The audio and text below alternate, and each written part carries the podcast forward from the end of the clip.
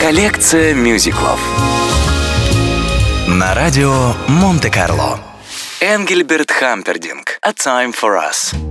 Любовная тема из «Ромео и Джульетты», также известная как «A Time for Us», впервые появилась в виде инструментальной композиции для киноэкранизации знаменитого произведения Уильяма Шекспира.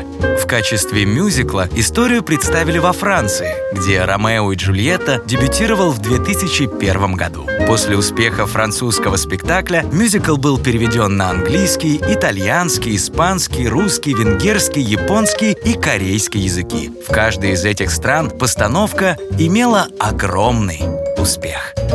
Энгельберт Хампердинг «A Time for Us»